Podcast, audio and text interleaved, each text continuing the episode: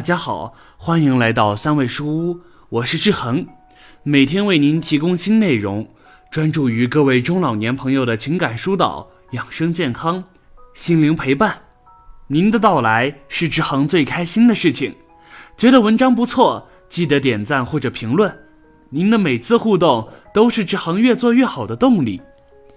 今天想和大家分享的是，退休后的十年不得不知道的六件事。所有人都该好好的看看。这篇文章是韩国一位著名作家朴京玉所著书籍的摘录整理，很有水准，摆事实讲道理，发自内心，有高度总结，对朋友们的生活很有借鉴和指导意义。十年前，我们老了，退休了，终于卸下了沉重的使命。退休后，让生活充满活力的方法相当多。试着将众多的方法汇整成六种，只要妥善运用这六种方法，对身体产生的注意就和补气的四君子汤、补血的四物汤一样。重要的是要成为自己人生的主角，挥别过去，创造全新的自我吧。退休是寻找自我的黄金期，退休后的时期是让我的文化大放异彩的文艺复兴时代。看的过程中有什么感想或者看法，欢迎下方评论区留言。同时别忘了点击订阅按钮，志恒非常需要您的鼓励和支持。退休后过着充满活力的生活。首先，孩子有孩子的人生，我有我自己的人生。小孩超过二十岁后就该脱离父母亲的怀抱，无论是精神上或是物质上都该独立。现在的物价太贵了。如果小孩分开生活，就会导致支出变多，经济也会因此而难以独立。尽管如此，还是积极建议各位父母亲放手吧。如果和孩子保持距离的话，精神上和经济上就能快一点独立。以我来说，第二个儿子在日本木造建筑文化学校毕业后就分开生活了。儿子和我们两夫妻一起生活时，都会抱怨厕所和同学会纪念毛巾。观光纪念毛巾很俗气，这次儿子在准备独立生活时购买的毛巾都和饭店的毛巾一样干净，而且颜色和尺寸都一致。儿子比我更会整理房子，支付生活用品的钱是使用中学时开始存的压岁钱和零用钱，他利用那笔钱租房子和买一辆小型中古车。儿子读国中时，我帮他申请了证券账户。后来账户由儿子自己管理，透过这样存钱的训练，也造就了他现在的独立。就算住在同一屋檐下，父母也要先保持距离。若是干涉与控制孩子的行动，孩子就无法展开自己的人生。虽然这是理所当然的一番话，但父母也不该向孩子张开双手。不懂计算机就该去市政府计算机教室或是公共机关努力学。不要只是一味的在等待子女。如果父母熟悉智能型手机功能的程度，甚至能教导别人，那子女就会对父母产生尊敬之心。就算住在一起，父母也不会依赖子女，子女也不会依赖父母。健全的家庭就是认真栽培孩子，让他们在社会中能确实扮演好自己的角色。对各式各样的领域保持关心吧。这个世界上充满无穷无尽的新知识。若是学习制作木偶，就能制作玩具给孙子玩；若是好奇宫廷的丹青为何会加入图案呢？就能报名一辈子都在描绘丹青的实物者的讲座课程。我在其他课程目录中发现有一位讲师从事和丹青相关的工作已经三十年了，因为时间无法配合，所以就没能去听课。但是我也再次明白。只要努力学习且熟练后，总有一天也能当上讲师。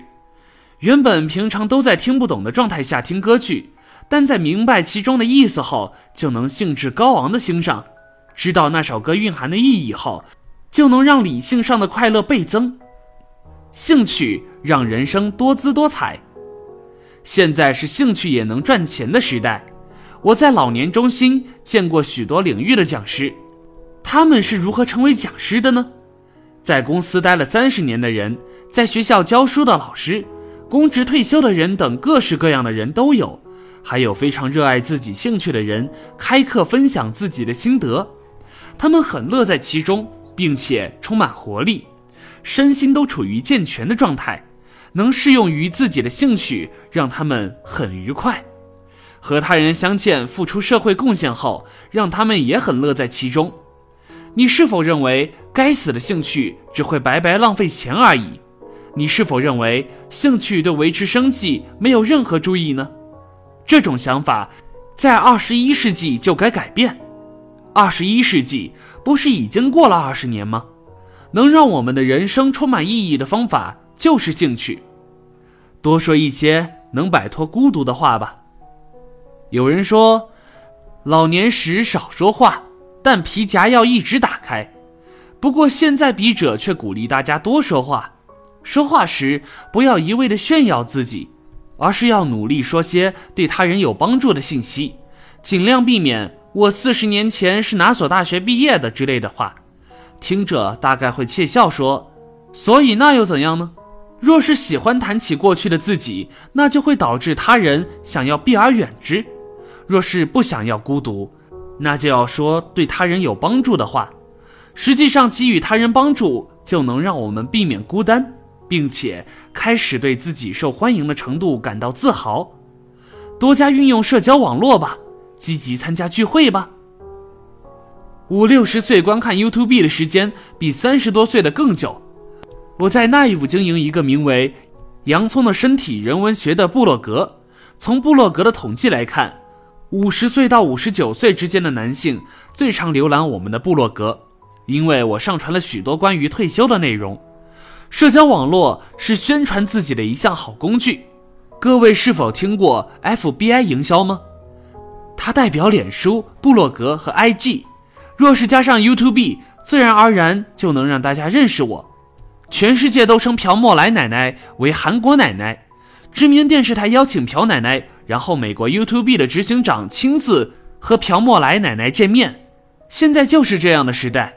现在退休后，社交网络是不可或缺的一项工具。现在是想赚钱就得使用社交网络的时代，只要能熟练当中的一个，就能和其他社交网络连接。兴趣与关注知识相似的人就会成为朋友。只要生产与传播信息，久而久之就会变成专家。运用社交网络的诀窍之一，持续使用到觉得厌烦为止吧。只要每天观看，就能学会判断他人上传的信息，以及开启再次加工的慧眼。只要持续进行，就能看见世界的趋势。运用读书俱乐部吧。有利害关系的聚会通常都无法维持太久。若是没有自己想要的利益，关系就会不了了之。虽然大概没有利害关系的聚会，但硬要找的话，读书会大概是最佳选择。读书会是满足精神需求最佳的管道。听过却没有读过的古典书，或者是先前因为没时间而没读过的书，都是不错的选择。最近出版的科学书也不错。无论哪一种领域，都一起阅读吧。家里附近的图书馆不仅会提供读书的场所，也会赞助书籍和点心。加入这一类的读书会也不错。积极告知自己想要的领域。且召集一起阅读的人也是很好的方法。我经常看 EBS 世界主题之旅，有一次看电视时看见，在澳洲率领地质探险旅行的领队吓了一跳。当时的情景是博士看见几万年的地形后忍不住落泪。一起研读地质相关书籍且去旅行的成员看见现场后也非常开心。我同样也感受到了那股感动。像这样一起阅读喜欢的书，有它专属的乐趣。退休后，试着尝试不曾做过的事情吧，不要忽视物质、精神上的需求，并且试着倾听自己真正的想法。若是过度追求物质上的需求，不仅会失去金钱，同时也会失去人生的均衡。退休前为了维持生计和子女的教育，付出了多少心血呢？找寻自我的文艺复兴是送给自己的一个礼物，试着满足精神欲望，让生活达到均衡吧。让退休后的生活变得更具备活力，也算是一种自律的冥想。而这样的环境要由自己来创造。看完之后，你有什么感受呢？对于退休后的生活，有没有正确规划呢？欢迎下方评论区留言讨论，也不要忘了右下角点击订阅，和志恒相约，每天不见不散。我们一起成长，一起幸福。